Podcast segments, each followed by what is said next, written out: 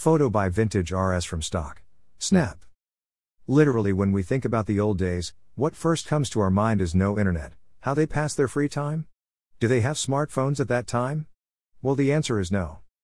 Well, today video games and PS sets are on the lips of all children. But this was not the case in earlier times. Children were used to playing with dolls and they were not of plastic, but literally, they were made up of fabrics.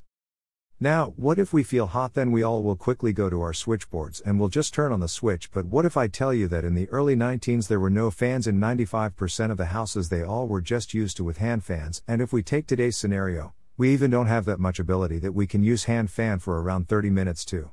That's why I'll say that kids of early 19s are stronger than of the 20s. 19s were used to playing games mostly outdoors, and were used to nature because, they spent their most of time climbing a tree, have a walk in their farms. Nowadays, we can't even walk about 2 kilometers, and for 19's kid, walking 2 kilometers was like cutting a cake. In the early days, there were no smartphones, they just have those vintage telephones, but in 19's telephone united the family by talking to their loved ones, but now, smartphone divided the family, as each and every person are busy doing their own work on their smartphones.